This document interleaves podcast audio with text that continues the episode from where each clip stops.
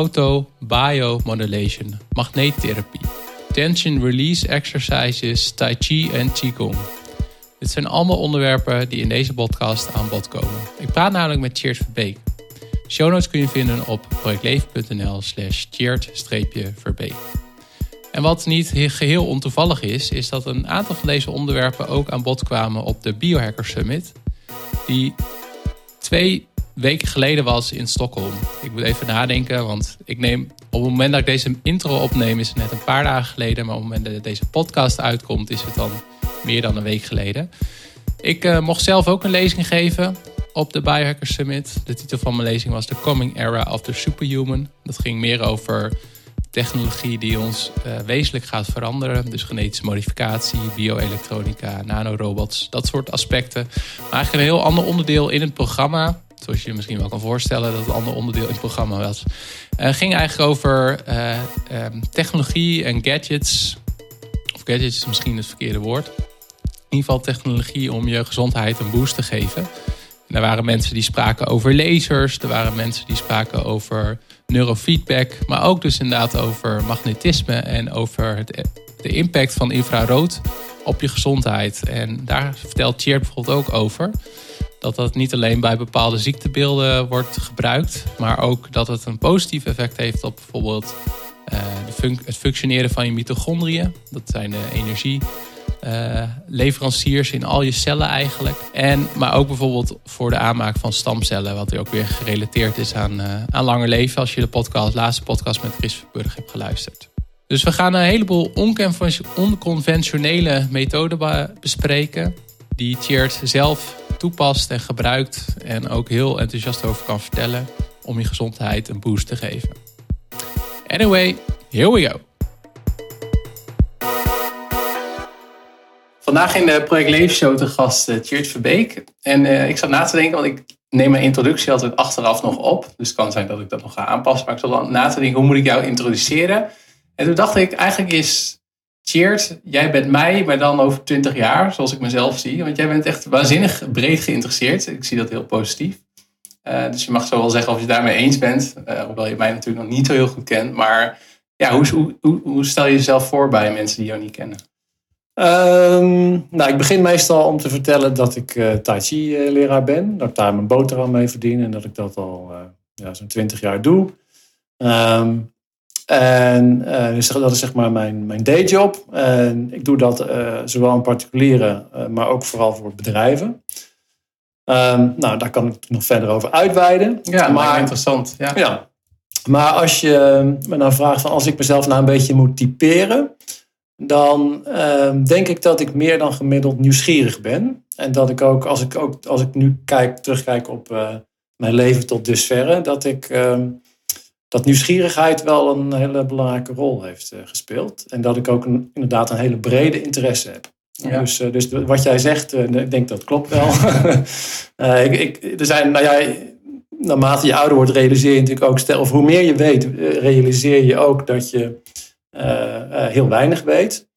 Um, maar anderzijds um, uh, is het ook heel gaaf om te zien dat uh, als je je verdiept in een bepaald gebied van het leven of een bepaald gebied van wetenschap, dat je heel veel structuren en patronen ook op andere plekken weer terugziet. dus dat, ja, dat, het is breed, maar er zit ook wel bepaalde eenheid of zo in. Kun je daar een voorbeeld van geven? Oei, uh, uh, kan ik daar een voorbeeld van geven? Uh, nou ja, heel simpel. een van de, van de dingen die je in het universum ziet, is dat dingen zijn opgebouwd uit kleinere dingen. En dat zie je gewoon in je lijf. Je hebt een heel lichaam, dat bestaat uit organen. Die organen bestaan weer uit delen van organen. Die bestaan weer uit cellen, of die bestaan uit vaten. En, nou, onder andere kleinere onderdelen. En goed, dat, maar dat zie je overal. Dat zie je ook bij bomen of bij uh, uh, de kosmos of uh, nou, enzovoort. Ja, ja. Ehm, dus. Ehm, ja, doe me heel erg denken aan inderdaad dat de structuur van de kosmos, dat dat ook weer, dat je datzelfde type structuur ook weer op een kleinere schaal ziet, inderdaad in, in cellen of. Precies, ja. Ja, ja, ja. ja, ja. En um, um, waarover ben je gepassioneerd? Want we gaan het zo meteen hebben echt over lasers en uh, allerlei rare dingen en tai chi. Mm. Dus zeg maar dat die beide kanten van het spectrum. Maar is er iets waar jij gepassioneerd over bent, maar dat mensen eigenlijk niet van jou verwachten of niet van jou ehm, weten? Ja, zijn, uh, één ding is uh, vissen. Heel gewoon ook eigenlijk, want dat is heel populair liefhebberij bij mannen in Nederland. en dat is ook natuurlijk een beetje instinct, hè? Ja, jachtinstinct. En dan met name de laatste jaren vind ik zeevis heel leuk. Vanaf uh, IJmuiden of uh, Hoek van Holland op de pier. En dan met name zeebaars. Dat, ik ben er nog niet heel goed in, maar ik vind het super gaaf. En, dus dat is een ding. En ander, en een ander ding wat ik ook al heel lang leuk vind is snoeker, biljart. In Nederland is dat niet zo, niet zo populair. In Engeland is dat echt ja, zeg maar volkssport. En vooral om naar te kijken. Ik, doe het ook, ik heb het ook de laatste jaar een paar keer zelf geprobeerd, maar het is verschrikkelijk moeilijk. het zijn enorme grote tafels uh, bij snoeker. Dat is echt, uh, ja. En nu gaan een heleboel mensen heel hard mij uitlachen, maar is snoeker met die gaten of is dat weer poelen? Ja, nou ja, ja, maar dat is allebei. Dus uh, oh. zowel bij pool als bij snoeker heb je gaten waar je de ballen in moet schieten. dan drie banden? Uh, ja, en bij snooker kun je, ja, je kan net zoveel banden gebruiken als je oh, wilt. Okay. Uh, maar het grote verschil tussen uh, pool en snooker is dat de regels van snooker veel complexer zijn. En de tafel is veel groter, de ballen zijn kleiner. Ehm, en er zit meer een tactisch element in, in snooker. Ehm, nou. Ja, en dat zeevissen, is dat anders dan, dan je gewoon bij een kanaal vist? Nou, dat heb ik vroeger heel veel gedaan. Uh, toen ik jong was, heb ik, uh, ik heb van mijn vijfde tot mijn twaalfde of zo langs de waterkant uh, al, al, mijn vrije tijd doorgebracht met een hengeltje en dan gewoon vorentjes vangen. En, en af en toe is een wat grotere vis, een, een snoek of zo, of een karper. Um, maar zeevis is, ehm, ja, is heel anders, omdat, en ik doe dat meestal niet vanaf een boot, maar gewoon vanaf een pier. Maar je betreedt dan echt een andere wereld. In die zin dat op zo'n pier, zeker bij IJmuiden als je daar gaat staan, dat is een plek waar je als mens eigenlijk, daar kun je niet altijd komen, want de natuur is daar gewoon de baas. Die golven en de wind is daar zo hard, dat die pier wordt ook gewoon afgesloten regelmatig. En dan worden, als er mensen op staan, worden ze eraf gehaald door preventief. Want je blijft daar niet op staan. en het is daar gewoon heel bar. Of kan daar heel bar zijn. Kan ook in de zomer is het heerlijk. En als het een beetje, als het niet hard waait, dan is de zee glad. En maar er leven ook uh, ja, allemaal aparte, hele grote meeuwen en allerlei beesten. En het is een heel, heel apart sfeertje. Dus ja, dat is. Uh, je, ik bedoel, ik woon in een, in een Phoenixwijk. En dit is gewoon eventjes uh, helemaal de andere kant op. Dus gewoon voor mij even echt heel iets anders doen. En, en, en, ik voel dat ook. Gewoon die elementen, ook de zee, de wind, het water. Is gewoon, ja, dat vind ik heel gaaf. Dus, ja, ja. ja. En hoe word je een Tai Chi leraar? Hoe heb je je ontwikkeld tot waar je nu bent? Want je bent ook uh, house producer geweest. Ja, ja. Nou, daar gaan we het verder maar niet over hebben. Ja, vind ik een interessant onderwerp. Oh, nou, kunnen we misschien ook nog op komen. Maar laat ik eerst even met de Tai Chi uh, beginnen. Heel goed. Um, nou, ik, uh, op een gegeven moment werd het mij duidelijk dat ik wat meer moest gaan doen aan lichaamsbeweging. Hoe werd dat duidelijk? Ehm, nou, ik had uh, tot die tijd eigenlijk een beetje, het was toch vooral zeg maar uh, heel erg mentaal en uh, vooral in het denken. En eh, ik, ik, ik, dronk alcohol, ik rookte en nou, ik wou gewoon gezonder gaan leven. Dus met die alcohol en roken ben ik toen eigenlijk ook een beetje op die tijd gestopt. Um, maar dus nou, ik dacht, ja, het is gewoon uh, lekker om te gaan bewegen. En ik ging ook best wel veel uit in die tijd. Dat had ook weer te maken met, uh, met die housemuziek en uh, het nachtleven. dus ik dacht, het is ook wel handig als ik een beetje mezelf kan verdedigen, mocht ik in de problemen komen. Dus ik dacht, nou, weet je wat, vechtsport. Dus dat ben ik een beetje zo gaan her en der gaan kijken. En toen kwam ik bij een kung fu leraar terecht. En nou, dat was leuk. Dus ik ging kung fu doen best wel pittige fysieke training met altijd uh, spierpijn uh, als ik dan de volgende dag weer wakker werd. um, maar um, ja, gedurende die kung fu les um, deed de, de, leraar natuurlijk alle technieken en zo voor met, met, met, ja, met de mensen die deelnamen aan de lessen en de leerlingen. en ik was natuurlijk af en toe ook aan de beurt, dan gingen we wat demonstreren.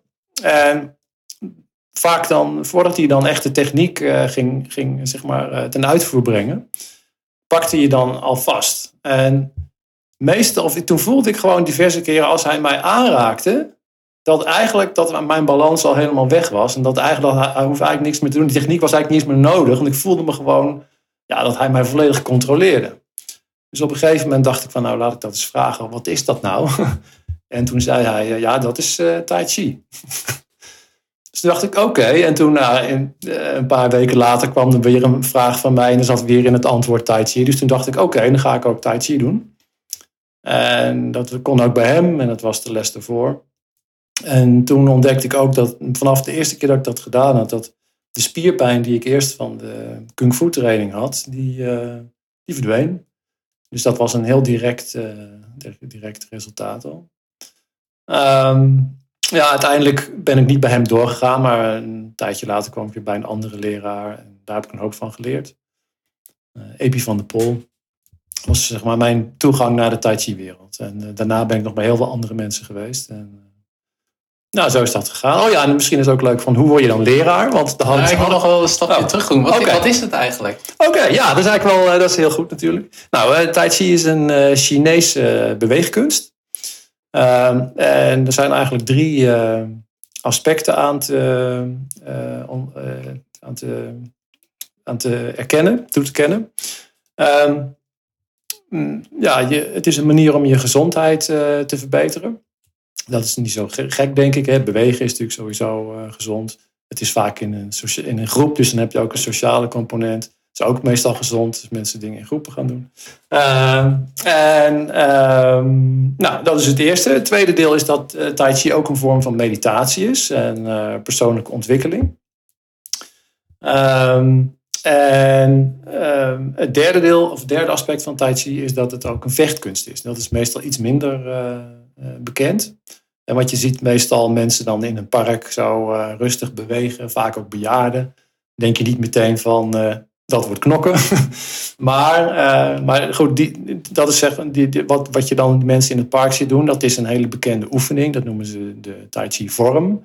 En er zijn er allerlei soorten en maten bestaan die.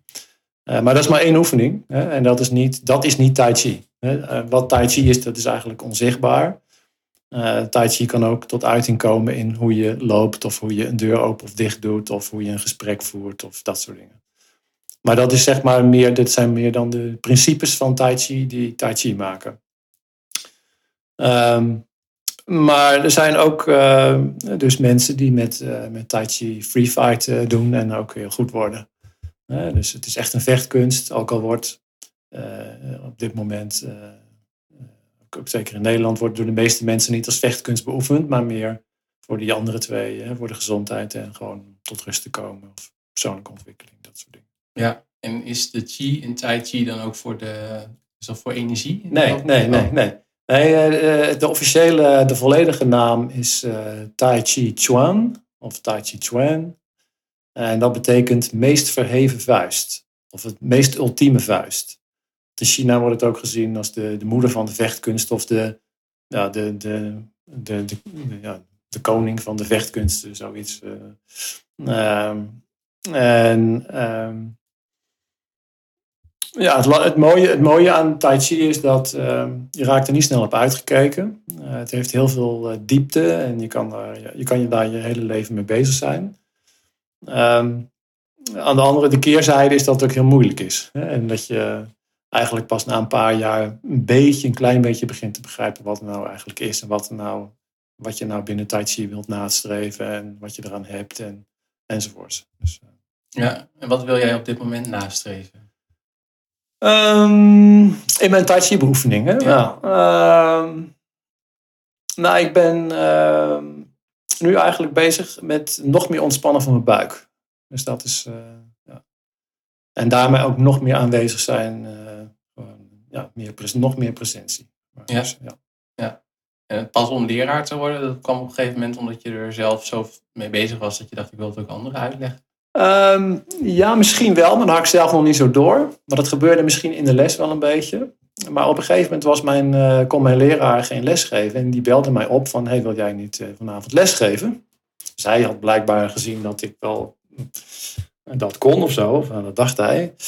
En um, ik zeg, nou ja, goed, als jij denkt dat ik het kan, dan wil ik het wel. dan, wil ik, dan, dan doe ik dat. Dus, en het mooie was dat toen ik daarheen ging, toen bleek dat er iemand was gekomen die daar voor het eerst kwam. Die, die was hij vergeten om af te bellen.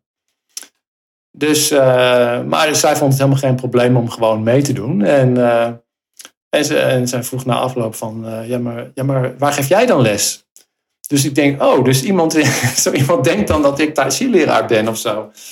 Dus ik denk van, oh, nou, blijkbaar kan ik dat dus dan. Ik had er helemaal geen seconde over nagedacht om Tai leraar te worden. Maar toen kwam dat gewoon op mijn pad. Dus dat, uh, dat is een heel ander... Er zijn ook dingen in, in mijn leven waarvan ik echt dacht van, ik wil zus of zo. En dan ga je dat...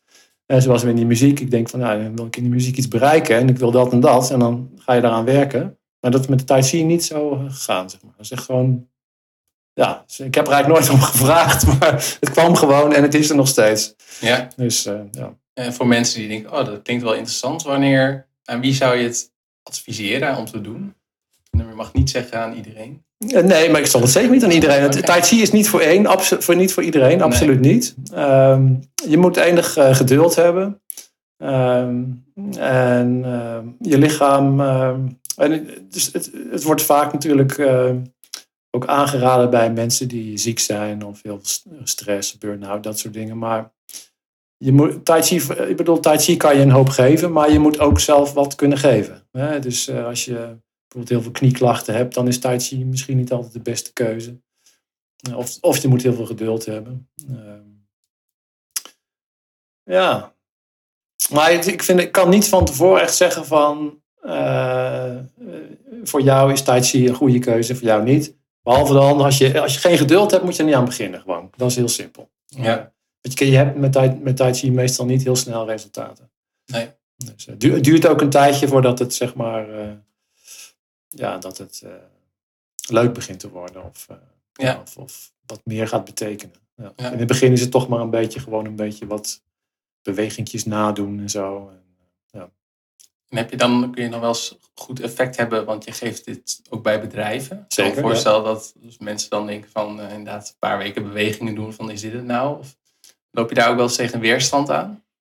Uh, van deelnemers? Of, uh, ja, natuurlijk. Thema, dat, dat, dat, is, dat is eh, sowieso ook, ja, dat hoor ik ook altijd van mijn collega's. Als we elkaar ontmoeten van ja, dan heb je weer bijvoorbeeld weer tien eh, mensen, nieuwe cursisten. En dan na een half jaar zijn er nog drie van over. Maar dat is eigenlijk overal zo. Mm. Dus je, ja, je zou natuurlijk heel erg je best kunnen doen om die mensen maar vast te houden. En het, maar ja, ja, moet ik ook van die mensen zelf moeten. Er moet iets ja. zijn wat, wat, ze, wat, wat ze proeven en dat ja. ze dat willen. En dan, ja. Ja. ja. En een ander bijzonder ding wat jij doet. Want ik heb een keer een workshop bij jou gedaan uh, van Active uh, Tension Release. Ja, een Tension Release Exercises. Oh ja, ja, ja. Kun je uitleggen wat dat is? Ja, ook heel bijzonder ook. Ja, ja.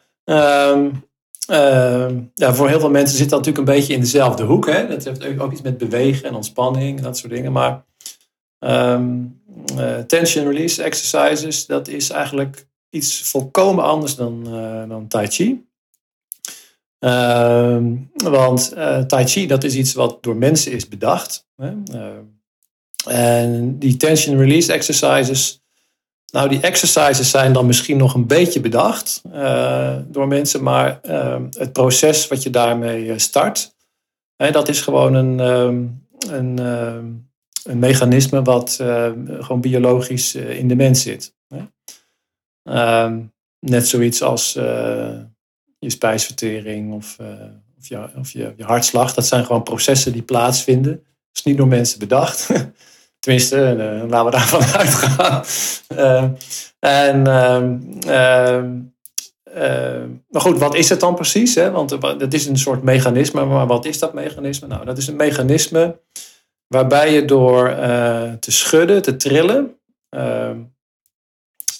spanning uh, die opgeslagen zit in je, in je lijf kwijtraakt. En eens even kijken. Ehm, dat, dus ik zeg schudden en trillen. Nou, dat zou je bewust uh, zelf kunnen doen. Ehm, maar dat, is, dat, dat is niet het geval. Hè? Want je, gaat, je doet de vooroefeningen. Waarbij je wat spieren moe maakt, met name de beenspieren en de spieren in het bekken, de psoas. Ehm, en dan ga je liggen en je doet vervolgens helemaal niets. En dan gaat dat trillen en schudden gaat, vanzelf. Je hebt het één keer gedaan en heb je het ook ervaren dat je. Ja, ja oké. Ja. ja. En dat gaat helemaal, dat is echt een, een zelfstandig proces, wat gewoon diep uit het brein komt. En, ehm, en dat, heeft ook, uh, dat volgt ook helemaal zijn eigen patroon. Dus uh, zit, ja, is gewoon een stukje intelligentie wat ergens zit ingebouwd en uh, zorgt ervoor dat, dat de spanning die op verschillende plekken in je systeem zit, er langzaam gelijkmatig uitgaat. En, en ik heb het pas weer, ik heb het gisteren, eergisteren heb ik het met mijn, mijn moeder gedaan, die is 75. En die ehm, uh, heeft uh, een tijdje terug de arm gebroken. En dat is dat allemaal nog niet helemaal. Dat is helemaal hersteld, maar is het toch nog niet helemaal lekker. Dus nu zijn we. dacht, nou, laten we dat weer eens doen. En dan zie je ook dat aan de kant waar ze die val heeft gehad en die breuk, dat het daar dan meer gaat trillen. En dat, is heel, ja, dat is heel interessant. Dat, ja. ja. Maar wat, wat ik me vaak afvraag met dit soort dingen, maar dat komt zo meteen ook aan bod, van is het in welke mate is het gegrond? Want het klinkt ook wel een beetje vaag, toch? Uh, ja, het klinkt vaag als je het niet uh, zelf ervaren hebt. Um, maar er is, dit is trouwens ook best wel um, uh, serieus goed neergezet door David Berselli. Dat is een, een traumatherapeut, ook iemand met een academische achtergrond die dit een jaartje of 20, 30 geleden heeft gesignaleerd.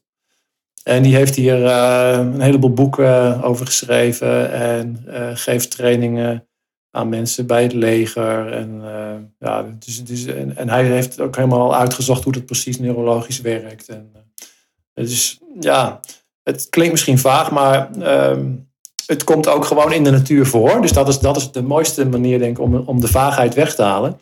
Als je bijvoorbeeld, als je wel eens naar natuurfilms kijkt, en dan zie je dat antilopes die door een leeuw worden achterna gezeten, wanneer ze het overleven, dan lopen ze nog een stukje door en dan gaan ze gewoon even staan trillen. En dan, en honden en katten doen, doen dat ook. Ja, en die worden meestal niet door een leeuw achterna gezeten. Maar die doen het ook als ze bijvoorbeeld, weet ik veel wat, eh, bijna door een auto zijn overreden of zo. Dus, dus mensen kennen het waarschijnlijk wel van dieren. En misschien ken je het ook van jezelf als je in een gevaarlijke situatie bent geweest of een auto-ongeluk, dat je daarna heel erg gaat trillen. Nou, dat, het gaat om dat mechanisme. Hè? Dus dat kennen we gewoon uit ons leven. Ja. Maar die tension release exercises, die geven je de mogelijkheid om dat zeg maar bewust aan te zetten. Hè? En dat kun je dus ook doen op een plaats en een tijd dat het jou uitkomt. Hè? Dat je denkt van oké, nu dit is voor mij een prettige situatie om die spanning te laten gaan. Dus dat, uh, dat is een heel... En het is ook mooi, want je kan het ook weer heel makkelijk zelf controleren. Als je op een gegeven moment voelt van nou, dus te veel of genoeg, dan uh, kun je het ook stoppen. Dus het, uh, ja, dit is, een schitterende methode. Ja, het heeft zeker heel veel toekomst. Gratis, heel makkelijk. Ja. makkelijk te leren, makkelijk, ja, weinig, weinig of geen bijeffecten. Ja, maar is dat niet het probleem, dat het gratis en makkelijk is? Ja, dan zijn er relatief weinig mensen die daar geld aan kunnen verdienen. En dus wordt het ook niet zo heel uh, sterk op de kaart gezet. Of, maar bedoel, er is natuurlijk heel veel mond-op-mond uh, mond-op-mond reclame. En, ja. Dus ik, ik heb het idee dat het wel groeit. Er komen ook wel steeds meer van die trainers. Er worden trainers opgeleid, ook door die David Berselli. Die hebben ook zo'n systeem met. Dus dat, ehm, ja, dat kan best een, best een vlucht gaan nemen. Zeker als mensen er veel aan blijken te hebben, dan zal het wel gaan groeien. Ja. Ja. Ik, ik, ik, ik heb het nu een aantal keren in Nederland gedaan en ook eh, in Zwitserland, met, uh, ook met grote groepen. En uh, ja, mensen worden er echt zo blij van soms. Dat is ongelooflijk. Die, die, als je, ja, er zijn niet heel veel goede manieren om uh, van spanning af te komen, die gewoon diep in je, je, in je, systeem zit. Ja, je kan natuurlijk allerlei pijnstillers en, en, en antidepressiva en van alles en nog wat gaan gebruiken, maar het is, ja, is uh, lang niet altijd. Dat kan, heeft, heeft, heeft natuurlijk zijn toepassing. Hè, zowel pijnstillers als antidepressiva hebben zeker een toepassing en een waarde. Maar ja, als er een natuurlijke oplossing is, uh, dan.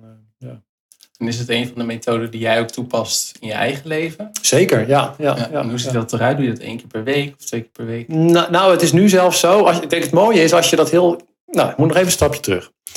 Ehm, waarom zouden we niet, net zoals antilopes en honden en katten, gewoon trillen als het nodig is? Nou, ehm, ik denk dat de belangrijke reden daarvoor is dat ehm, dat, dat sociaal onwenselijk is. Want wat nou als jij in de vergadering op je werk dat je je baas eh, je vernietigend aankijkt of de, je ontslag hangt in de lucht, dat je daar begint te trillen? Ja, dat, is, dat, dat wil je niet. Hè? Ehm, dus dit, dit wordt ook vaak een beetje gezien als raar, hè, als je trilt. Dus, eh, dus onderdrukken mensen dat. En ehm, nou ben ik even kwijt waar ik eh, ook weer heen ging. Eh, wat was? Nou, de vraag was van hoe jij het toepast in je eigen Oh ja, precies. Ehm, dus ehm, nou is het zo, als je dat eh, vaker gaat doen, als je vaker eh, die, oefeningen doet en dat, en dat trillen eh, toestaat in je lijf, dan ehm, gaat dat steeds makkelijker. En dan kun je op een gegeven moment zelfs die vooroefeningen gewoon weglaten. Maar bij mij is het dus gewoon, als ik gewoon s'avonds televisie zit te kijken of ik lig in bed, dan begin ik gewoon af en toe een beetje te trillen. En dus daar hoef ik niet zo heel veel voor te doen. Ja. En ik weet ook van, oh, dat is lekker, dat voelt goed. En dan, eh, maar, maar zo nu en dan, dan, dan doe ik bijvoorbeeld ook gewoon eens een paar dagen achter elkaar. Dat ik echt een soort, eh, ja, nou, intensive is dan misschien weer ook weer een groot woord. Maar dan dat ik gewoon in een bepaalde week denk van, nee, nu ga ik gewoon elke dag een half uur trillen of zo. En dan, eh, Ja. nou, Ja. En daarnaast doe je nog andere, of mediteren, is dat wel onderdeel van Tai Chi? Ja, zeker. Ja, ja dus ehm, ehm, eh, meditatie is een onderdeel van Tai Chi. Eh, meditatie, zeker mindfulness, is eh, vaak ook lichaamsgericht. Hè? Dus eh, lichaamsbewustzijn, bewust worden van je lichaam is daar heel belangrijk in. En Tai Chi ook. Eh, er wordt ook wel eens gezegd, eh Tai Chi is meditatie in beweging. Ehm, ja, dus ik, ik beoefen afwisselend ehm, eh, ja, eh, mindfulness, Qigong en eh, Tai Chi. Qigong is weer een onderdeel van Tai Chi.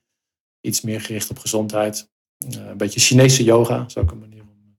Dus ik, eh, ik voel gewoon op elk moment van nou, vandaag, eh, vandaag moet, eh, is het tijd voor Tai Chi. Of, eh, eh, maar goed, ik doe ook hardlopen en fietsen en wandelen. Dus ja, ik kijk gewoon een beetje waar ik behoefte aan heb. Ja. En dat doe ik dan. Dus, Ja. eh, waar mijn lichaam behoefte aan heeft. Nu gaan we eigenlijk van ehm ogenschijnlijk de ene kant naar de andere kant. Want jij bent ook heel geïnteresseerd in de foto ehm biomodulation. Ja. Wat is dat? Wat is dat? Ehm, nou, foto biomodulation. Het zit, het zit een beetje in het woord besloten. Hè? Foto, licht. Eh, Bio, biologie, eh, eh, weefsel. Modulation, beïnvloeden. Is er een goed Nederlands woord voor eigenlijk? Nog niet. Ja, fotobiomodulatie. Nee, ik weet het niet. nee, nou, er is wel een, gewoon een goed... Ik bedoel, je kan gewoon zeggen lichttherapie. Ja. Maar dat, dat, dat dekt het niet helemaal. Maar het is een. Je gebruikt licht om eh, eh, eh, gezonder te worden of om je prestatie te verhogen. Eh, maar als je het woord lichttherapie gebruikt, dan denken mensen al heel snel aan, eh, van die felle lampen die je in de winter gebruikt om winterdepressie tegen te gaan. Nou, dat is natuurlijk ook lichttherapie. Ehm, maar bij photobiomodulation, eh dat is in principe is dat foto is gewoon, gewoon licht, klaar. Ehm, en dat kan dus zijn vanaf eh, ultraviolet, zichtbaar licht of infrarood. Hè, dat kan het allemaal zijn. Maar in de praktijk wordt, eh, heel, gaat fotobiomodulation... Nou, nu struikel ik er zelf ook over. PBM, hè, zoals het, eh, eh, dat gaat vaak over met name het stuk infrarood. eh, dus het near infrared. Dus dat is... We kunnen zien tot aan rood, alle kleuren tot aan rood. En voorbij rood zien wij niet meer, maar dan krijg je dus het infrarood. Dat is een heel groot stuk. Dat is een enorme brede frequentieband nog, dat, eh, dat infrarood. En eh, de meeste, eh, de, de, de, de meeste zeg maar, interessante frequenties zitten zeg maar, in die near infrared. Dus, en ik kan het even technisch maken, dus tussen de 700 en de 1000 nanometer. Hm. Dat is een eh, gebied. Nou, ehm, Dan moet natuurlijk tegelijk denken aan infrarood sauna. Precies, nou ja, maar dat, dat is ook, dat is ook een vorm van, van photobiomodulation. Die hebben ook weer een positief effect op de stamcellengroei, hè? Ja, dat klopt, ja. ja, ja. maar ik wil nog even terug naar de, naar de oh, sauna. Ja, want ehm, ik wil het even, nog wel even een beetje helder maken. Um, kijk, zo'n um, zo'n saunalamp, ik ben er heel erg fan van. Uh, die is heel breedbandig. Hè? Dus die, uh, die gaat misschien van, uh, weet ik wat, die heeft vaak ook een beetje een rood-oranje gloed. Hè? Dus hij begint dan zeg maar zo bij de, weet ik veel, 550 nanometer tot 700. Dat is dan oranje-rood, dat kun je allemaal nog zien. Of tot 600. En nee, tot 700. En dan, maar die, maar die, die saunalamp die gaat ook nog een heel stuk verder. Ook, en er zit misschien ook nog wel wat ver infrarood in. Dus hij is heel krachtig. Hè? Hij heeft, hij, voelt hem goed. Hij gloeit. Hij is ook warm. En, en, en, en er zit, gaat best wat vermogen in. Maar uh, dat vermogen is verspreid over een heleboel frequenties. Waarvan heel veel eigenlijk niet zoveel doet. Hè? Of, of waarvan ook een heel groot deel door water wordt geabsorbeerd. En wat dus eigenlijk nauwelijks in je lijf komt. Uh, en als je gaat kijken naar eh, alle studies die gedaan worden met uh, PBM dan uh, zie je dat er een paar frequenties zijn in, in dat gebied zo uh, tussen de 6 en de 700 en ook zo rond de 800 nanometer. En daar zit, heb je, als je gewoon alleen die of een beetje dat gebiedje gebruikt, krijg je heel veel effect met heel weinig energie. Dus je hebt ook geen, ehm, je hebt geen gloeilamp nodig met heel veel vermogen die heel heet wordt. Je hebt ook niet eens een laser nodig, maar je kan gewoon met ledjes uh, en zelfs, uh, dus tegenwoordig zijn er ook LED's die dan weer iets krachtiger zijn. Dat zijn power LED's, die kunnen 5, uh, 5 watt vermogen leveren, dat is best flink. Ehm, en ehm, dus het is allemaal iets. Ehm, we weten al heel lang dat van die gloeilampen. Er zijn ook natuurlijk door Philips eh, in grote, op grote schaal op de markt gebracht. In sinds de jaren 50, jaren 60. Van die, van die warmtelampen om op je spieren te zetten. Die, dat is prima. Hè? Dat, eh, dat werkt goed tegen spierpijn en zo. Maar de moderne apparaten met LED, die hebben gewoon, ja, die hebben met meer, minder energie geven ze een veel sterker biologisch effect. Ja, en ik, ik ken zelf de, ehm, ehm, volgens mij is ook een keer de Nobelprijs voor de geneeskunde uitgereikt voor de ehm, ontdekker van heliotherapie. Ja. Dat je ook uh, met zonlicht, dus dat ken ik wel. En, ja, Niels Vincent. Oh, Niels ja. Vincent, ja. ja. En maar je hebt dus ook van die infrarood toepassingen die ik dan ken. Eh, de Valky doet dat volgens mij in je oren. Of ik weet niet eens of dat... Nee, dat is, van die dingen, dat is volgens mij dit licht. Uh, intron, intranasal. Intranasal, ja. ja, ja. Um, dus wat pas jij toe en wat zijn de biologische effecten? Oké. Okay. Um, um, wat pas ik toe? Ja, nou, nou, eerst maar eens even over de apparaten. Want uh, je kan, uh, uh, het gaat erom dat dat infrarood, dat je met, met dat licht de weefsels bereikt die je wilt behandelen. Um, en ehm, eigenlijk heeft photobiomodulation alleen maar voordelen, maar er zijn een paar nadelen. En, en een van de nadelen is, is dat, dat je zeg maar zo maximaal 10 centimeter met dat licht het lichaam kunt binnendringen. Um, dus um, er zijn, je, dus je kan best een hoop bereiken, maar uh, ook een, een, hoop niet. En er zijn al sinds, uh, ja, ik denk de jaren zeventig, is eigenlijk over de hele wereld zijn mensen bezig om dat infrarood toch uh, dan ook dieper te krijgen. Dus nou, er zijn bijvoorbeeld um, volgens mij in Rusland eh, brengen ze met een infuus brengen ze zo'n lampje in. Of ze, ze halen, laten het bloed, eh, bloed uh, tappen ze bloed af en laten ze langs lichtstroom en dan weer terug het lijf in. Zo, daar, zoiets. Er zijn mensen die hebben een, een pil gemaakt met een lamp erin die, voor darmen. Dus dan slik je dat en dan gaat dat zo door je darmen en dan geeft daar infraroodlicht af. Oh, tof. Ik weet niet of dat op grote schaal wordt gebruikt, maar het bestaat. Uh, en je hebt inderdaad ook uh, van die exotische dingen als die intranasal. Uh, dus dan schuif je twee, of één of twee stokjes met een lampje erop. En dat schuif je dan in je neus. Dat ziet er best freaky uit. en je krijgt er een hele rode neus van. Hè? Dat is echt heel grappig.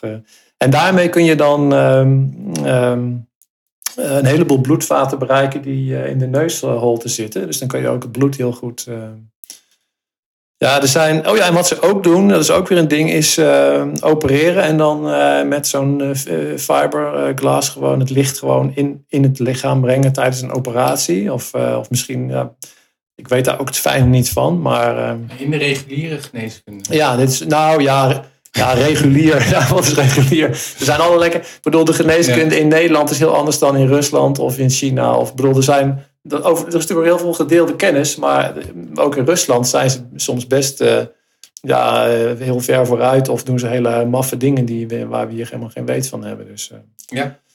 Um, ja, dus, nou goed, dus, dus nou, je moet het licht dus uh, brengen. En wat, wat kun je er dan mee? Is dan misschien ook, of ja, ik kan zeggen wat ik ermee doe, maar en dat kan ik ook nog zeggen, maar misschien eerst meer, even iets algemener. Mm -hmm. um, nou, ik, ik, durf wel te stellen dat eigenlijk voor uh, ja, vrijwel iedereen die een ziekte of een aandoening heeft, dat infraroodtherapie of uh, photobiomodulation waarde kan hebben.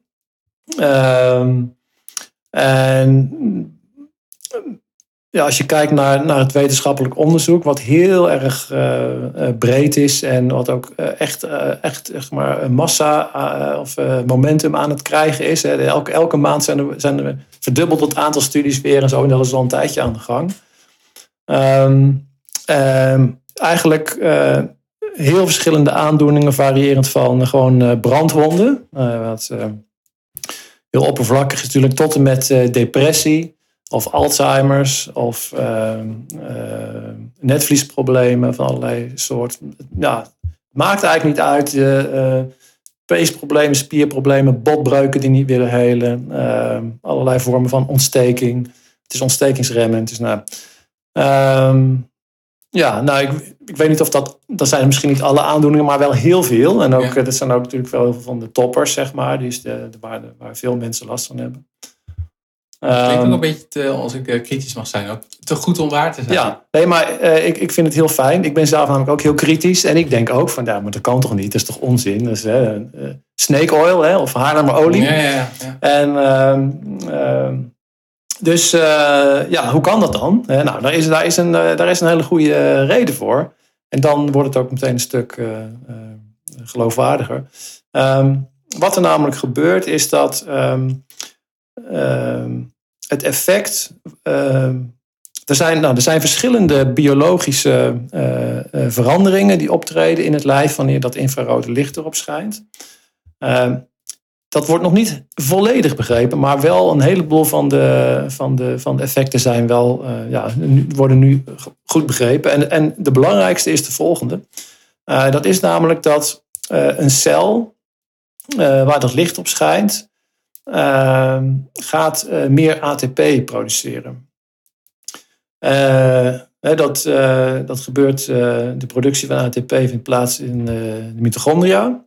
En daar wordt zuurstof met glucose tot energie gemaakt. En dat licht dat zorgt ervoor dat dat proces ehm, zeg maar sneller gaat of beter gaat. je zou het een beetje kunnen vergelijken met als je een, een, een, eh, open haard hebt die niet goed trekt, dan komt er een schoorsteenveger, die maakt de schoorsteen schoon. En dan gaat hij weer beter branden. Uh, en um, goed, als, als, kijk, cellen hebben natuurlijk, zijn heel gedifferentieerd, hebben allerlei heel verschillende functies. Um, maar als cellen meer energie gaan maken, kunnen ze gewoon wat ze, wat ze moeten doen, beter doen. dus ehm, dat verklaart dat ja, wanneer je het op een zenuwcel schijnt, krijg je een effect in de zenuwgeleiding of in de functie van de zenuw. En als je het op een, op, op een brandwond of zo schijnt, dan gaan de, gaat de, de, de heling van de wond sneller. De fibroblasten worden dan ook geactiveerd en komen meer naar de oppervlakte. En, ehm, ja, dus, dus dat is eigenlijk, uh, het werkt op celniveau. En aangezien je, wordt je, hele, je, je hele lijf bestaat uit cellen.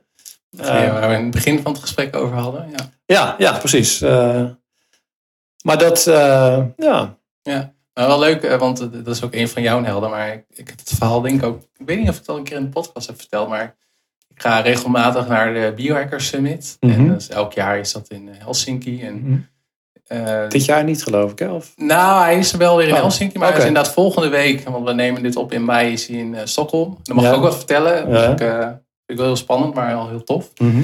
Maar twee jaar geleden was ik in Londen en er was een van de sprekers, eh, Jack Cruz. Ja. En die had het over quantum medicine. Nou, ik was helemaal weggeblazen, want dat Ja, was ja. helemaal nieuw voor mij. En dat is eigenlijk wel inderdaad wat jij net noemde over ehm, het eh, effect van, eh, die je kan hebben door allerlei interventies of je leefstijl op je mitochondriën. En daar valt ook onder ijszwemmen Ja. en blootstelling aan licht en dat soort dingen. Ja. En echt fascinerend, want inderdaad, als je goed functionerende mitochondriën hebt, heeft dat ook echt wel impact op je, op je performance en op je eh, tegen Ja. bepaalde ziektebeelden. Ja, ja, zeker. Ja, ja, ja, ja. Ja, dus, eh, Nee, ik ben ook. eh, ja, ik, ik ben eigenlijk. Met dat licht ben ik bezig. Ik denk nu zo'n twee jaar. En ik denk ook wel dat. dat ik door, door Jack Cruz wel een beetje op. Ook hierop ben gekomen. Alhoewel hij heeft natuurlijk maar voor een heel klein deel over infrarood. Hij heeft natuurlijk een veel groter verhaal. Wat, Ja.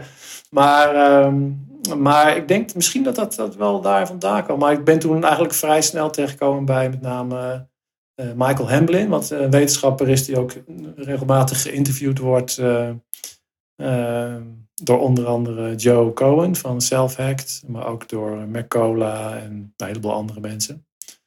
En, eh, en, die, en die Michael Hamblin, ja, dat is gewoon iemand die echt al 30 jaar hiermee bezig is en ook bij heel veel studies betrokken is en alles hiervan weet. Hè? Dus, eh, En hoe pas jij het nu toe dan? Oké, hoe pas ik het nu toe? Nou, ehm, je had het net al even over stamcellen. Ehm, dus ehm, daar ben ik me nu een beetje. Ik weet, ik weet eigenlijk niks van eh, stamcellen, maar de laatste weken ben ik me een beetje in aan het eh, verdiepen. Ik wist al wel dat, dat infraroodlicht in bot stamcellen kan sneller doet groeien of de aanmaak stimuleert. Dus ik, ben, eh, ik dacht, laat ik maar gewoon beginnen. En, eh, dus ik schijn nu elke ochtend eh, met een flinke lamp op mijn scheenbenen, waar een flinke oppervlakte aan, aan bot zeg maar, heel dicht onder de huid zit. Dus dan kun je heel makkelijk bij. Dat is één ding wat ik doe. Ik weet, ja, ik vind het heel moeilijk om. ik heb niet een manier om te meten of te weten wat dat nou precies doet. Maar ik, voel, ja, ik vind het gewoon leuk. Kijk, ik ga er gewoon eens een tijdje mee doorkijken of, of er iets eh, verandert. Wat ik, eh, ik gebruik het eh, heel veel bij gewoon als ik gewoon blessures heb of eh, wondjes of, of gewoon on, oneffenheden in mijn huid of dat soort dingen. Nou, dan schijn je dat erop en dan de pijn is meestal heel snel weg, spierpijn, dat soort dingen. Ehm, ik gebruik het ook gewoon ter cognitieve stimulatie, gewoon op mijn voorhoofd. Ja, en dan, ja, dan word je gewoon een beetje frisser in je hoofd of zo. Dat ja, is wel prettig. Ja. En, En, eh, wat voor apparaat gebruik je? Of heb je zo'n ding bij de kringloop gekocht? Ehm, nou ja, de- ik, ik heb allerlei apparaten. Ik heb een hoop uitgeleend nu. Dus ik, eh, ik heb nu op het moment niet zo heel veel. Maar nee, ik, ik heb van alles geprobeerd. Ehm, en ik koop, koop allerlei verschillende apparaten. En ik experimenteer ermee. Maar ik heb nu... mijn, nu is mijn favoriete een, een lamp van de Red Light Man. Dat is een... een gozer in, in Engeland. Die heeft vroeger voor de farmaceutische industrie gewerkt. En die, eh, ehm, Joe Gibson heet hij volgens mij. En die heeft, eh, op een gegeven moment dacht hij van ja, maar ik wil het niet meer. En eh, toen kwam hij op het spoor van die, van die licht, rode lichttherapie en, infrarood lichttherapie. En toen is hij daar gewoon een bedrijfje mee begonnen. En hij maakt allemaal lampen en die zijn redelijk goed en niet al te, al te gek duur. Dus, en, eh, maar ik, ik koop ook gewoon dingen, eh, bouwlampen op eBay eh, die met infrarood en van alles en nog wat. Als ik iets zie, dan ik, ik ben gewoon nieuwsgierig en ja. ehm, en inmiddels zijn er zijn ook van verschillende merken zijn er full body, full body lampen. Dus gewoon van die panelen waar je dan kan je in je badkamer ophangen, ga je ervoor staan en dan, ja, dan kun je je hele lijf in, in een paar minuten helemaal beschijnen. En, Ja, ik heb ook een keer één gezien, die heb ik ook opgeslagen in mijn Evernote, dat je hem ook eh, in je douche kan doen. Dus als je doucht, dat je gelijk ook een eh infrarood douche krijgt. ja, zeker. Ja, ja, ja. lijkt me wel ideaal. Ja, ja.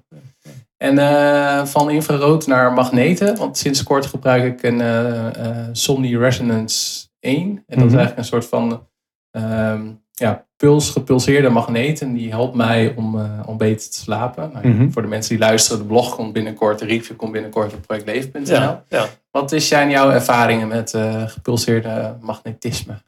Nou, dat, eh, daar ben ik al mee bezig sinds 2000. Dus dat is, een, eh, dat is eigenlijk mijn eh, hoofdpad in de, in de biohacking. Maar omdat ik dat rode licht eh, te- tegenkwam, dacht ik van ja, maar dit kan ik niet laten liggen. Ik moet hier. Dus eigenlijk ben ik een beetje afgedwaald richting eh, het rode licht. Ehm, ehm, maar wat wel ook wel weer interessant is, er is eh, al sinds eh, de jaren 70 zijn er mensen bezig om apparaten te maken die eh, infrarood en eh, gepulseerde magnetische velden combineren. Eh, maar goed, dat is een leuke intersectie. Maar goed, nu gaan we, ga ik dan even door naar eh, eh, Pulsed eh, Electromagnetic Fields, dus PEMF. In het Nederlands is dat ja, het woord wat het meeste daarvoor gebruikt wordt, is magneetveldtherapie.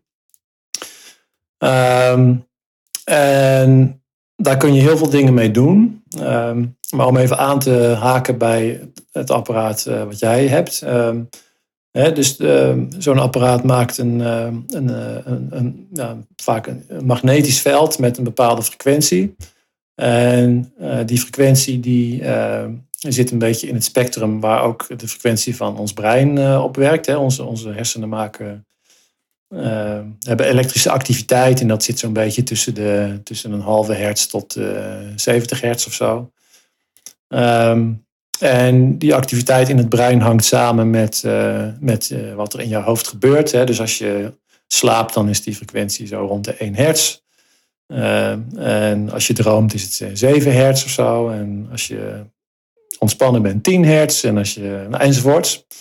Ehm, en ehm, als je een eh, magnetisch veld in de buurt van je hoofd brengt. En dat geeft een, heeft een bepaalde frequentie. Dan heeft je brein de neiging om te gaan meetrillen op die frequentie. Of om die frequentie deels over te nemen. De, elektrische activiteit van het brein is vrij complex. Het is niet zo dat, er, dat het één frequentie is. Het is alleen een kwestie van. Er zijn altijd meerdere frequenties tegelijkertijd in verschillende, met verschillende, verschillende amplitude. Ik weet, je hebt ook een blog pas over neurofeedback eh, gemaakt. Dus dat, nou, dat, daar, staat, daar kun je ook van alles over lezen, over al die frequentiebanden. En, Ja. Ehm, maar er, dus, de, de, er is zoiets als. ehm, eh, wat er dan dus gebeurt, is dat je dus een entrainment, een meetrillen krijgt. door eh, dat magnetische eh, signaal. Dus dit, dit, dit fenomeen, dat is dus magnetic brainwave entrainment. Ehm, zelf ben ik daar mee begonnen in 2012 met een apparaat eh, dat heet Earth Pulse. Ik weet niet of je daar wel eens van gehoord hebt. Nee. Nou, ben Greenfield, die heeft er bijvoorbeeld ook eentje. Ook, en die was ook, al, ook rond die tijd al, was die daar ook al over aan het bloggen. Mhm. En dat is een ding wat je onder je bed legt, onder je matras. Ehm, en daar komt dan ook, dan kun je ook met, eh, er zit een kastje bij met programmaatjes en dan kun je dat instellen. Ik vond het heel spannend. Ik denk van ja, want dat was toch wel, weet ik veel, eh, 600 euro. En die, diegene die dat maakt, die zit, die zit in India en zo. Is best wel allemaal, denk je van ja. Mhm. Maar goed, ik heb me heel, heel breed, eh, heel lang heb ik nou wel voorbereid. Maar ik kon wel studies vinden dat het wel mogelijk was ook om met magnetische velden je hersenfrequentie te beïnvloeden. Dus toen dacht ik van oké, laat ik het maar eens proberen. En toen ben ik dat gaan doen. En eh, het heeft wel even geduurd, maar na een paar weken, na twee of drie weken, toen klikte het zeg maar. Toen kon ik echt eh, mijn slaap daarmee beïnvloeden. In slaap vallen kan je er goed mee beïnvloeden. Ehm, en ehm, dus handig om. Ik heb het jarenlang gebruikt en nu gebruik ik het eigenlijk niet meer. Eh, maar het is wel iets, eh, het werkt en, het, en ik heb het achter de hand en eh, ik kan het zo weer van stal halen. Ja. En wat zijn de belangrijkste dingen die je ermee kan doen? Is dat met name inderdaad je slaap stimuleren? Of gebruik je het ook voor meer focus of andere? Ja, meer focus, daar wordt het voor gebruikt. Hè. Dan kun je de, de beta-frequenties wat eh, stimuleren. Maar als ik dat doe, dan, dan, heb ik het gevoel dat ik vijf koppen koffie heb gedronken. En dat vind ik een heel vervelend gevoel. Dus eh, voor mij is dat niet. eh, eh, ik, vind, ik vind dat. voor mij werkt dat niet. Maar het zou best kunnen zijn dat voor andere mensen dat wel werkt. Ehm, nee, maar de ehm, slaap, eh, die slaap beïnvloeden is eigenlijk maar een toepassing daarvan, van, van magneetveldtherapie. Ehm, pijnstilling is een, dus pijn tegengaan is een, een, een, toepassing die heel veel gedaan wordt. Um, en het is ook trouwens alweer goed om, te, om even de vergelijking te maken met de infraroodtherapie. En dat, dat infrarode licht, dat um, gaat maar een centimetertje of tien maximaal je lichaam in. Maar magnetische velden die, die gaan overal doorheen. Dus je kan dieper gelegen plekken in het lijf kun je gewoon goed bereiken met magnetische veldtherapie. Um, het werkt niet altijd bij alle pijn, maar het, geeft, ja, het, is ook ontstekingsremmend. Um, en, maar goed, pijn is dus een ding. Verder is er, er is ook heel veel onderzoek gedaan naar um, wat ze noemen non-union fractures. Dat zijn dus eh, botbreuken die niet uit zichzelf beginnen met uh, vastgroeien weer. En um, als je er dan zo'n ja, zo'n gepulseerd uh, magnetisch veld op zet, dan, uh, dan, ja, dan, geef je, dan kickstart je dat eigenlijk en dan, gaat het, dan groeit dat vast. er zijn ook in Amerika wat devices die dingen die je bijvoorbeeld op je knie kunt doen, die, die door de FDA zijn goedgekeurd daarvoor. En die, kun je dan, die zijn dan geloof ik alleen maar op doktersrecept te krijgen. Maar goed, je kan ook een willekeurig ander apparaat gebruiken wat dezelfde frequenties en signaal heeft. Eh, dat kan je het gewoon zelf doen. Ja. Dus, uh, we hebben het al gehad over infrarood en uh, magnetisme. Ik heb mhm. zelf thuis ook een apparaatje, die moet ik ook nog reviewen. Mm dat werkt met een zwakstroom op je hersenen. Ja. Dus met elektriciteit. Heb je daar ook ervaring mee? Nee, dat is Transcranial Direct Current Stimulation waarschijnlijk. TDCS. Ja. Um, daar heb ik nog geen ervaring mee. Het is wel, staat wel op mijn verlanglijstje om daar ook eens wat mee te gaan doen. Maar de, de verschillen met, um, met PEMF, dus Pulsed Electromagnetic Field Therapy zijn niet zo heel groot. Bij die magneetveldtherapie creëer je ook zo'n stroompje. Dat is gewoon dus door inductie. Je, je, uh, je weefsel uh, bevat uh, elektronen en geladen ionen. Dus in je weefsel zitten geladen deeltjes. Dus als je dan een magnetisch veld daar, een wisselend magnetisch veld daarbij brengt, dan gaat er een stroom, ontstaat er een stroompje in je weefsel. Dus gewoon, dat is gewoon natuurkunde. Um, en um, bij, bij die TDCS, dan doe je dat met elektrodes. Dus dan, maak je, hè, dan laat je het stroompje door draadjes gaan en met een, met een contactspreetje of iets, of een, zo'n, zo'n gel, en dan gaat het door. Um, ja, dus, ehm, ik, maar goed, ik, ik, ik, ik kan niet veel zeggen over de vergelijking tussen die twee. Ik heb dat nog niet gedaan. Wat ik wel denk is dat als je met een magnetisch veld werkt, dat de, dat de stroom heel geleidelijk door het weefsel zal, goed gelijkmatig verdeeld door het hele weefsel zal zijn.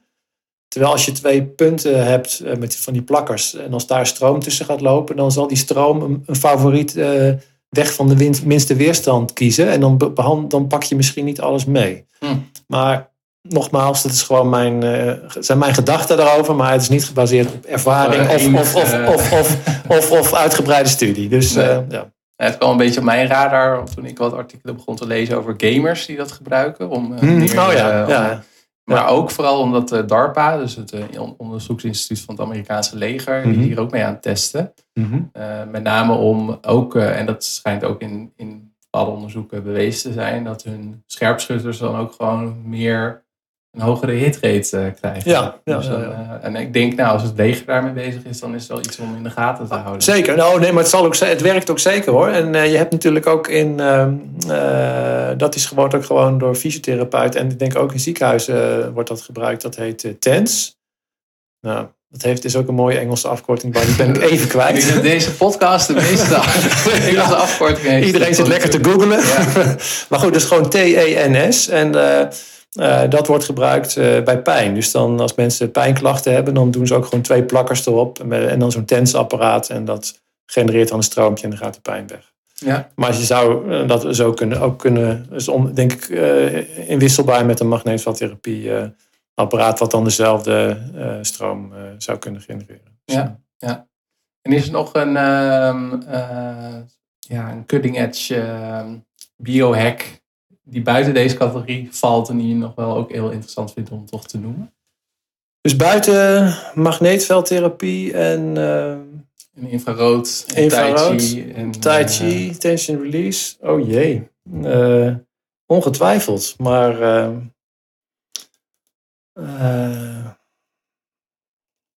ja, ik ben, ik ben zelf helemaal nu met paddenstoelen bezig. Met, met al die medicinale paddenstoelen. En, oh, dat is trouwens leuk, want nu... Uh, die, die, dat, is, dat, dat, dat bestaat al heel lang. En dan met name in de, in de Chinese geneeskunde. Ehm maar de grap is dat zowel magneettherapie, maar dan niet met wisselende velden, maar met statische magneten. En, dan zo, en ook infrarood is ook allemaal door de Chine, in de Chinese geneeskunde al heel lang geleden is daarmee uh, gewerkt. En nog steeds ook wel, uh, acupuncturisten gebruiken ook vaak infraroodlampen. Uh, maar goed, even terug naar de paddenstoelen. Uh, ja, er ging toch eigenlijk. Ik had er al eens eerder mensen over horen praten van. dus medicinale paddenstoelen. Maar ik denk, ja, ja, zo'n beetje van die kruiden en zo, ja, wat, wat kan het doen? Maar goed, de, er, gaat, gaat een wereld voor me open en er, zijn, er ook best een hoop, best een hoop uh, wetenschappelijke studies naar gedaan. En wat, ook, wat ik ook interessant vond, is dat heel veel kankermedicijnen blijken ook op uh, paddenstoelen zijn, te zijn gebaseerd. Um, en er zijn er een aantal, dus er is een, zeg maar een vijf of tiental paddenstoelen die, die heel veel ja, allerlei positieve effecten hebben op menselijk lichaam. Uh, reishi is een hele bekende. Misschien heb je die wel eens gehoord. Ja, dat, ik drink een mix, reishi mix, meestal voor ik ga slapen. Oh, oké. Ah, ja, dat klopt. Ja, dat is ook, uh, ja. Dus, nou, dat, ik heb die nog niet uh, geprobeerd, maar ik ben wel heel benieuwd. Ja. Lion's Mane, ken je die dan? Ja. Oh, die ken je ook. Ja. Kijk, kijk.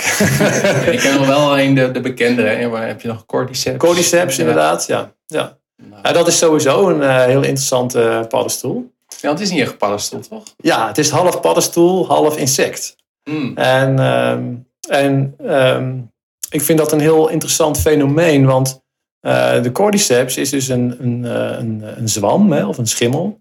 Ehm, en die gaat op een rups of op een mier zitten. En gaat langzaam groeien en gebruikt op een gegeven moment de ingewanden van, uh, van de rups of de mier om, ja, om, om verder uit te groeien. En op een gegeven moment gaat de gastheer natuurlijk dood, want die kan dat niet, niet, die, ja, die kan dat niet volhouden. En dan krijg je dus een soort, een, ja, een soort rups die helemaal vergroeid is in, een, in zo'n paddenstoel. Dat is, maar wat ik daar interessant aan vind, is dat behalve dat mensen dus dieren doden, vooral om ze op te eten, dat andere dieren dieren doden, vooral om ze op te eten. Dat er ook planten zijn, de vleesetende planten, die insecten doden om ze op te eten. En, maar nu ook schimmels. Hè? En eh, in de, hele, in, het, in, het hele, in de hele discussie of het kijken naar van moet je nou vegetariër zijn of niet, uh, is dit weer een, een nou, geeft weer een beetje een andere invalshoek. Ja. Uh, ja. En, waar, en hoe gebruik je nu? Uh, ik gebruik Lions Mane. Dat, uh, dat is mijn, uh, die neem, neem, ik gewoon. Die heb ik eerst. ik ken toevallig iemand die ze kweekte. Dus ik heb eerst. mijn eerste kennismaking was om echt een verse paddenstoel te eten. En dat gaf wel. dat was natuurlijk enorm. Het was drie keer best wel een flinke hoeveelheid. Dus toen de derde keer voelde ik best wel een effect. een beetje. Ja, toch wel helder in mijn hoofd. En nou, wel interessant. Maar nu uh, ben ik bezig gewoon. Ik, oh, ik, heb ook nog gedroogd, want je, je kan het ook bij de toko, bij de Chinese toko, kan je ze gewoon gedroogd kopen. Um, daar heb ik soep van gemaakt een paar keer. Uh, maar nu ben ik met supplementen bezig van, uh, van een Amerikaanse ja. merk. Dus, ja. En ehm, zijn er dingen waar je eerder van overtuigd was en waar je nu anders naar kijkt? Ja, dat, nou, dat, ik ben twintig jaar vegetariër geweest. En uh, dat ben ik nou niet meer. Ik ben nu al tien jaar geen vegetariër meer. Uh, en uh, ik weet dat er heel veel, heel veel mensen in mijn omgeving zijn juist nu vegetariër aan het worden. En kijk, het is natuurlijk, het is hartstikke goed voor het milieu om vegetariër te worden, maar ja, dat is eigenlijk geen goed argument. Het, uh, eigenlijk het echte probleem is, is dat er te veel mensen op de planeet zijn. En natuurlijk kunnen we dan gaan inschikken. Hè? maar ik denk dat uh, uh, vegetarisch eten uh, uitzonderingen daar gelaten, maar dat dat minder gezond is dan een beetje vlees en een beetje vis eten. Ik eet zelf heel veel groenten en ik, ik, nou, ik bedoel, ik heb twintig jaar lang vegetarisch gegeten, dus ik ben gewend om met groenten te koken. En, en, en, en ja, dus voor mij de basis van de maaltijd is altijd groente en ik eet ook meerdere keren per week vegetarisch. Maar er zijn, er zijn bepaalde dingen, zoals bijvoorbeeld uh, uh, uh, kippenbouillon. Dat is zo gezond. Eh, en daar, daar, kan je niks vegetarisch tegenover zetten. Dat is één. En dat is voor zoveel dingen gezond. En dat is ook allemaal wetenschappelijk onderzocht. Kip, dus ja, kippenbouillon is super, super, super gezond. Um, maar je hebt natuurlijk ook nog omega-3 van uit vette vis. Dan kun je zeggen van ja, maar omega-3 zit ook in bepaalde zaden en dat soort dingen. En ja, dat is zo, maar dat is veel minder goed opneembaar. Dus, uh, en er zijn ook volgens mij genoeg bewijzen dat uh, uh, als mensen zijn, ons brein is enorm gegroeid nadat we vis zijn gaan eten. Of dat, dat vis ervoor, ja, sowieso het hele brein, eventjes weer met dank aan Jack Cruz, het 90% van je brein of zoiets, ik weet niet, misschien 70, bestaat uit omega-3 vetzuren, oh, toch? of in ieder geval heel veel. Ik kan me wel herinneren. Ja, en dat kan je, dat kan je uh, waarschijnlijk niet uh, uit planten halen. Goed, er zijn natuurlijk wel ook paarden en gorilla's die alleen maar planten eten. Maar die hebben niet dezelfde mentale capaciteit als wij, tenminste, daar ga ik vanuit. dat zijn we niet weten. Ehm, ehm, dus nee, maar goed, ja, ik denk omega-3 en, eh, en, ook, uh, en ook al die stoffen, die, uh, alles wat je binnenkrijgt, de kippenbouillon, en nou, misschien dat er nog wel een paar dingen. Maar oh ja, vitamine B12 ook natuurlijk. Alhoewel dat misschien ook wel op plantaardige basis te, te verzamelen is. Maar nee, dus op, mijn conclusie is tot op nu van ja, vlees eten met respect voor het dier. Hè, behandel dieren goed en heb er respect voor. Maar het is gewoon ons ecosysteem. Uh, ja, zoals ik al zei, uh, men, uh, nou, mensen eten, eten dieren, dieren eten dieren, planten eten dieren en schimmels eten dieren. Dus ja, ik denk, ehm, ja. En, maar natuurlijk vind ik het ook niet leuk om een, om een, om een beest dood te maken. Want dan, voel ik ook van, ja, dat is ook een vorm van leven. En met vis heb je natuurlijk wel eens, dan vang je een vis. En ja, ja ik denk ja, nou goed. Ja. ja. Met respect. Ja, nou, interessant. Ja. voorbeeld uitgelegd, ja. Ja. Hoe zien de eerste 60 minuten eruit als je wakker wordt? Heb je een heel rijtje met gadgets? Uh, nou, niet zoveel gadgets, maar wel allerlei, allerlei dingen. Hier in deze vraag heb ik wel eventjes over nagedacht, maar ik heb het allemaal even voor mezelf. Uh, nou, om te beginnen is het niet altijd hetzelfde, maar um, grofweg uh, begint het als volgt. Ehm, en dat is best wel een exotische. ik begin met het verwijderen van een stuk tape wat op mijn mond zit. Uh, mouth taping. Ik weet niet of je daar was van gehoord Ja, ik ben er zelf ook mee aan het testen. Oh, leuk. Ja. Meestal uh, zitten mensen me ja. heel, heel lazig aan te kijken. wat, wat is dit nu weer?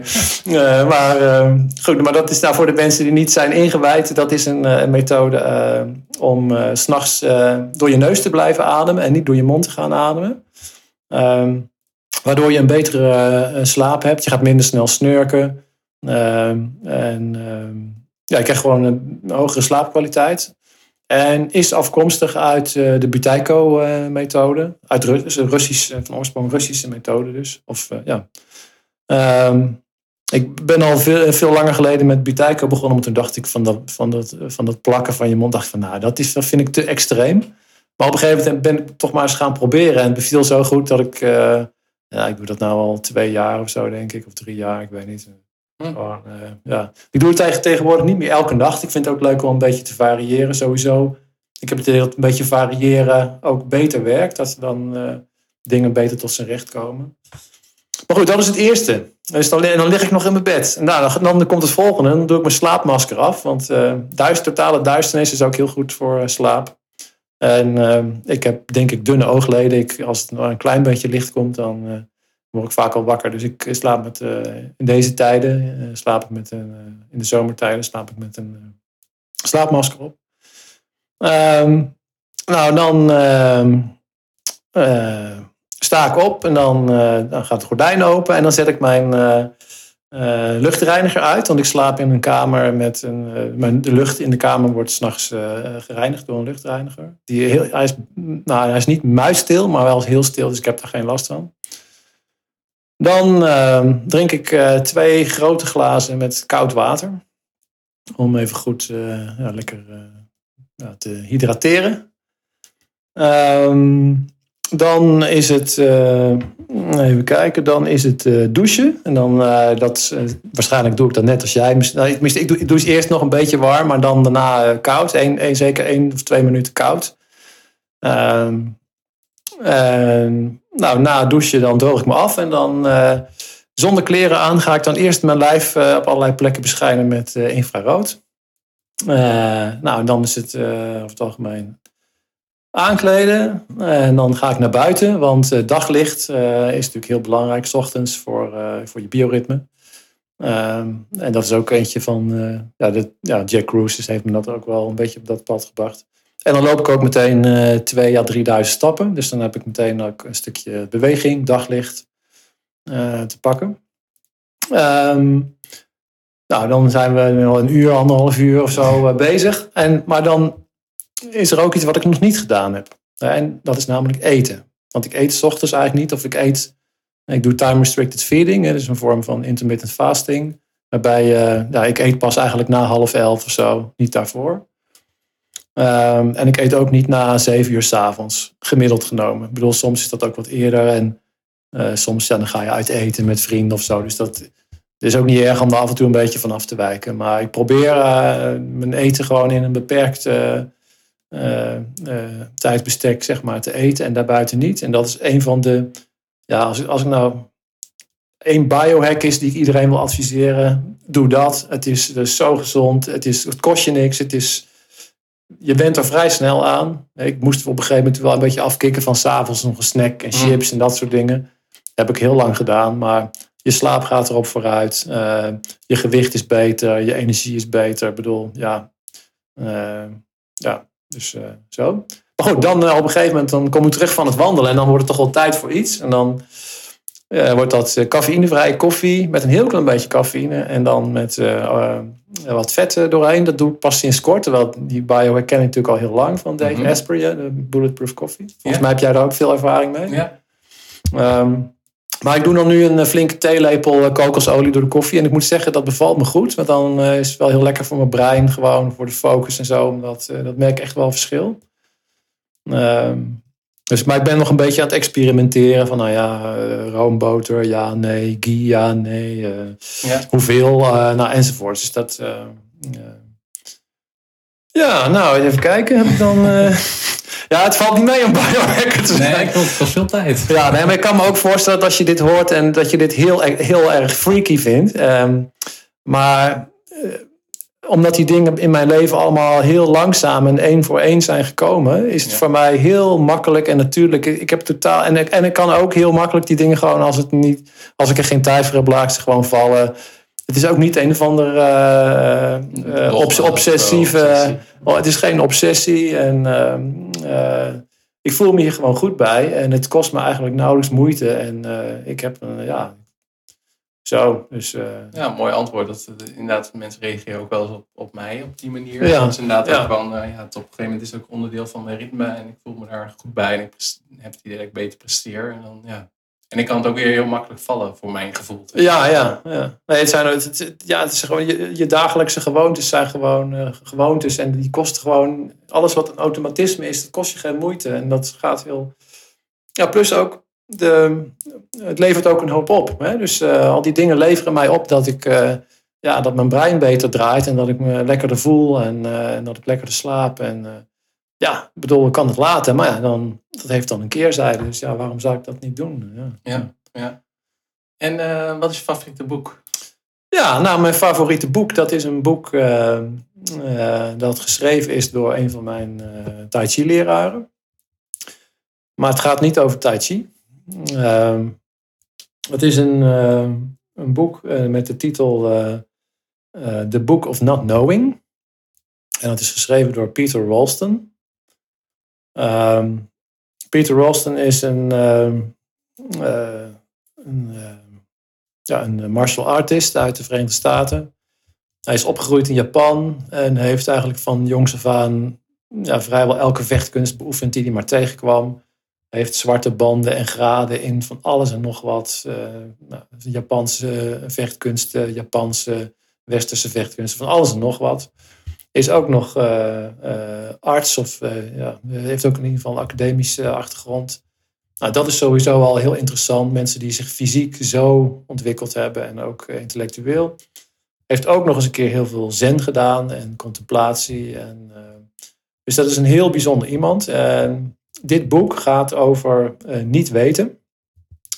Ehm, als je kijkt naar onze samenleving, als, het, als je kijkt naar hoe ik ben opgegroeid, en, en jij waarschijnlijk ook. Dus wij zitten in een cultuur waarbij je op school uh, beloond wordt als je het weet. dus, uh, en ook over het algemeen, als je zegt van ik weet het niet, daar, daar scoor je niet, niet echt mee. Um, maar dat heeft een keerzijde, want als je alles weet of denkt te weten of doet alsof je alles weet, dan uh, verlies je eigenlijk uh, de mogelijkheid om uh, nieuwe inzichten te hebben. En hoe meer je je onderdompelt in niet weten en, eh, en je vragen, vragen stellen en denken van ja, maar ik weet echt niet wat dit is. Hè? Dat, dat, dat, dat levert eh, inzicht op en kennis en en hij, hij in dat boek, uh, ja, dat gaat heel diep en heel ver. En uh, hij stelt, stelt alles ter discussie. dus dat is echt, en dat gaat, maar dat gaat behoorlijk ver. En, uh, maar het is super gaaf. Dus, ja. Ja. Ik, ik, heb het pas één keer of twee keer gelezen, maar je kan dat boek gewoon, het is een vrij dik boek. Je kan het echt wel tien keer lezen en elke keer wat nieuws erover. Hm. Ik ken hem ook, ik heb ook les van hem gehad jarenlang. En, dus ik ken hem ook gewoon als, een beetje als persoon. Ja. Leuk. Jouw favoriete film of documentaire? Ehm, ja, eh, er is één film die. Op zich is het niet echt mijn allerfavorietste film. Maar ik vind dat die film wat meer aandacht moet krijgen. Dus daarom wil ik. Uh, en dat is namelijk de film uh, Idiocracy. Dat is een film uit 2006. En dat is een, een, een science fiction film. En ehm, die gaat eigenlijk over uh, ja, hoe de samenleving zich uh, ontwikkelt als domme mensen aan het stuur zitten. En um, ja, ook gezien de recente ontwikkelingen in, in de Verenigde Staten, is dit een hele leuke film om te kijken. Het is, ja, het is, het is geen top-top film, maar het is wel het is een, film die eigenlijk niet bekend is, maar bekender zou moeten zijn. Dus ja, okay. dus checken, gewoon even checken. Ja, ja. Dus echt, uh, ja, ja, ja. En je noemde al de blog van Jack Cruise. Uh, heb je andere favorieten? Ja, nou eigenlijk is de blog van Jack Cruise niet mijn favoriet. Ik kijk er wel zo nu en dan naar. Maar ik, ik vind eigenlijk gewoon qua praktische toepasbaarheid en overzicht... vind ik de blog van uh, Joe Cohen vind ik eigenlijk fijner. Die raadpleeg ik gewoon meer. Um, en dat is selfhacked.com. Um, ik vind uh, Jack Cruise vooral heel uh, fijn als inspirator. En heeft me heel, ook heel erg geïnspireerd om weer, uh, ja, om weer vragen te stellen. En naar de, de, de, laag onder de laag. En, en, en alles ter discussie stellen. Nou, dat, dat, dat, ja, dus, nou, dat vind ik heel gaaf. Maar op een gegeven moment ja, wil ik me ook toch weer een beetje concentreren op, op bepaalde onderwerpen. En niet alles uh, doen. Dus, uh, maar zo nu en dan uh, kijk ik wel. Uh, en, en, ik doe ook heel veel dingen nou ja, die, die hij propageert, doe ik ook. En daar ben ik ook blij mee. Dus, ja. ik heb vorig jaar Joe ook geïnterviewd voor mijn YouTube kanaal. Oh, ik zal het linkje al even toevoegen ook bij de show. Oh, leuk. Dus, oh, dat wist ik niet. Ja. ja. En ehm, als mensen straks hun oortjes uitdoen en ze hebben natuurlijk al heel veel dingen gehoord. Ja.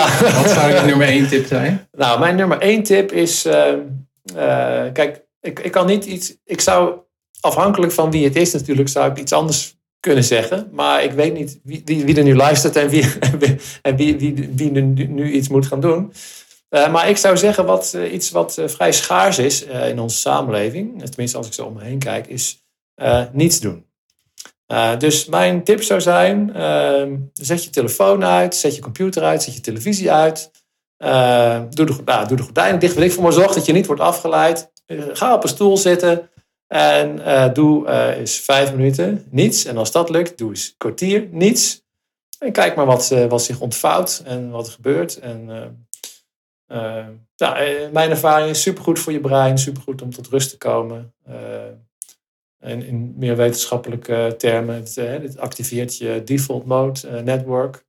dus dan allerlei dingen die je nog even moest overpijnzen of waar je nog even over na moest denken van wat betekent dat nou? Of wat moet ik daarmee? Of, nou, dat, gaat allemaal maar maar ik, ik, constateer wel dat er een soort uh, angst voor het niets uh, is. Dat is natuurlijk altijd al zo geweest, maar nu is dat door de smartphone uh, sterker geworden. Mensen hebben altijd iets. Hè? En ja, doe dat eens gewoon. Zet dat ding lekker uit en kom eens tot jezelf. En het is gratis. En ja, ja, het is misschien een beetje confronterend. En misschien merk je dan dat je een beetje zenuwachtig bent of te ongemakkelijk. Nou, ga dat aan. En uh, ja, nou, het is uh, supergoed. Ja. ja. als je dat leuk vindt. Ik heb vorig jaar heb ik een fishing quest gedaan. Dat je 24 uur in een bos zit zonder iets. Mm -hmm. nou, dat vond ik echt heel confronterend. Dus, Oké. Okay, uh, ja. Maar inderdaad beginnen met 10 minuten of 5 minuten is al heel mooie start. Ja, ja. Ja. je zit tegenover iemand zonder smartphone. Ik, ik heb nog één vriend die, die helemaal geen telefoon is. Ik heb nog wel een simpele telefoon. Maar verder is iedereen in mijn, mijn omgeving, inclusief mijn ouders, die hebben een smartphone. Uh, maar ik, uh, ik doe dat niet. Ik ga daar een hele blog over schrijven waarom niet. Dus nou, kun je dan ter zijner tijd op mijn website lezen. Ja, een mooi bruggetje. Want waar kunnen mensen meer over jou ja, vinden? Nou, gewoon op uh, thai-chi.nl. Daar vind je, dan kan je kiezen voor Tai Chi voor particulieren in Utrecht. Of voor Tai Chi voor bedrijven en dan eh, eh, door het hele land is dat. Ehm, eh, dus dat gaat over mijn Tai Chi en mindfulness en Qigong activiteiten.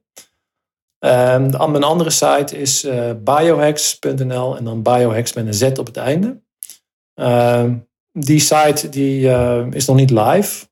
er staat wel iets op een plaatje of iets op, maar het zal nog een paar maanden duren voordat, voordat die klaar is om, om live te gaan. Maar daar vind je dus dan dingen over nou, mouthtaping, een flink artikel, wat over neurofeedback. Uh, zeker natuurlijk dingen over licht en magnetisme. Ehm, ja, andere projecten waar ik mee bezig ben, met in een beetje in de sfeer van biohacking. Ja, ja. En is er nog iets wat je vooraf dacht, oh, dat wil ik ook nog wel benoemen, maar wat dat nog niet aan bod is gekomen? Ja, eens even kijken. Ik had wel een paar ehm, dingetjes opgeschreven. Ehm, ja, iets wat ook nog wel ehm, eh, leuk is om eh, te vertellen. als je kijkt naar. We hebben het uit, uitvoerig gehad over infrarood, we hebben het gehad over die magneetveldtherapie. Dat zijn allemaal dingen die je gezondheid kunnen beïnvloeden, maar het is niet, niet uh, op een chemische manier. Hè. Dus het zijn ze worden wel eens, je kan ze, of je kan ze bij elkaar zetten als energy medicine. Hè, waarbij je dus frequenties gebruikt. Licht, magnetisme, eventueel ook fysieke trilling. Hè, zeg maar een powerplate of zo, dat is ook vibratietrilling. Um, en dat is dus echt een andere categorie dan bijvoorbeeld ja, medicijnen of chirurgie of fysiotherapie dus ehm, ik denk dat dat een veld is wat groot gaat worden.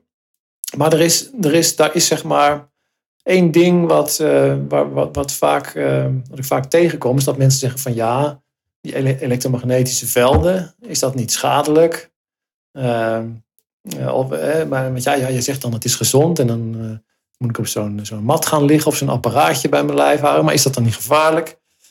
Nou, ja, heel begrijpelijk natuurlijk. Hè, maar uh, de, als, je, als ik dezelfde vraag zou vertalen naar, naar, naar medicijnen hè, of naar chemie, zou je zeggen van, zijn chemicaliën, zijn dat, is, is dat gevaarlijk?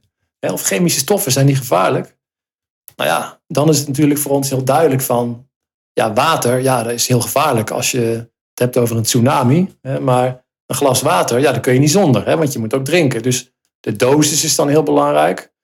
Maar goed, water, ja, water is dan heel gezond. Maar benzine, nee, nou, dat, dat is dan weer giftig. Dus dat moet je, dat moet je niet drinken. Dus dat is een, best een complexe vraag. En het lijkt een beetje hè, eh, met die elektromagnetische velden dat dat, dat dat één ding is. Maar dat is helemaal niet zo. Sterker nog, die elektromagnetische velden die zijn zijn, zijn zeg maar, als je ze gaan opdelen in allerlei uh, categorieën of, of, verschillende types, uh, dan zijn het er misschien wel meer dan een aantal chemicaliën. maar daar is gewoon niet zoveel uh, kennis over, of er niet zoveel bewustzijn ook over. maar er is één iemand, en dat is Robert Dennis, dat is iemand die voor de, voor de NASA heeft gewerkt, die eigenlijk zijn leven voor een belangrijk deel wijdt aan magneetveldtherapie.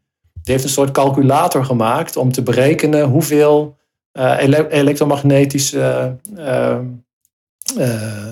golven er zijn. en dan komt, ja, ik, weet, ik heb het even niet paraat, maar het zijn echt miljoenen. Hè? Want je hebt, nou, je hebt natuurlijk sowieso heb je de frequentie. Nou, dat is nog redelijk overzichtelijk, hè? want je hebt nou, van 1 hertz of van 0 hertz tot ja, heel, heel veel hertz. Ehm, maar dan heb je intensiteit, hè, dosis. Uh, maar je hebt ook uh, uh, de golfvorm. Hè. Je hebt sinus, maar je hebt ook blokgolven.